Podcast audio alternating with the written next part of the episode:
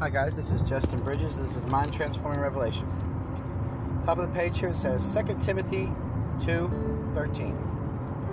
But even if we are faithless, he will still be full of faith, for he never wavers in his faithfulness to us. There will be times when we don't feel like our faith is where it needs to be. It is comforting to know that our Father does not waver and has more than enough faith in us to cover our lapses. Moreover, we aren't to live by feelings, but by every word that proceeds from the mouth of God. So we are to trust even when we aren't, quote unquote, feeling it.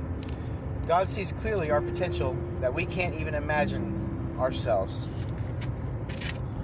And the reason we can't imagine it is because it is impossible within the confines of the natural world. It requires the power of the kingdom of God to fulfill our true potential, to change this world and the people we are connected to for the better.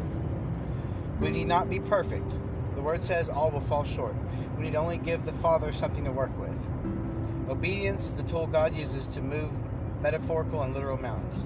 I don't waste time condemning myself for failures. I just repent, keep it moving, and keep my heart open to correction and give the Father something He can work with and move through.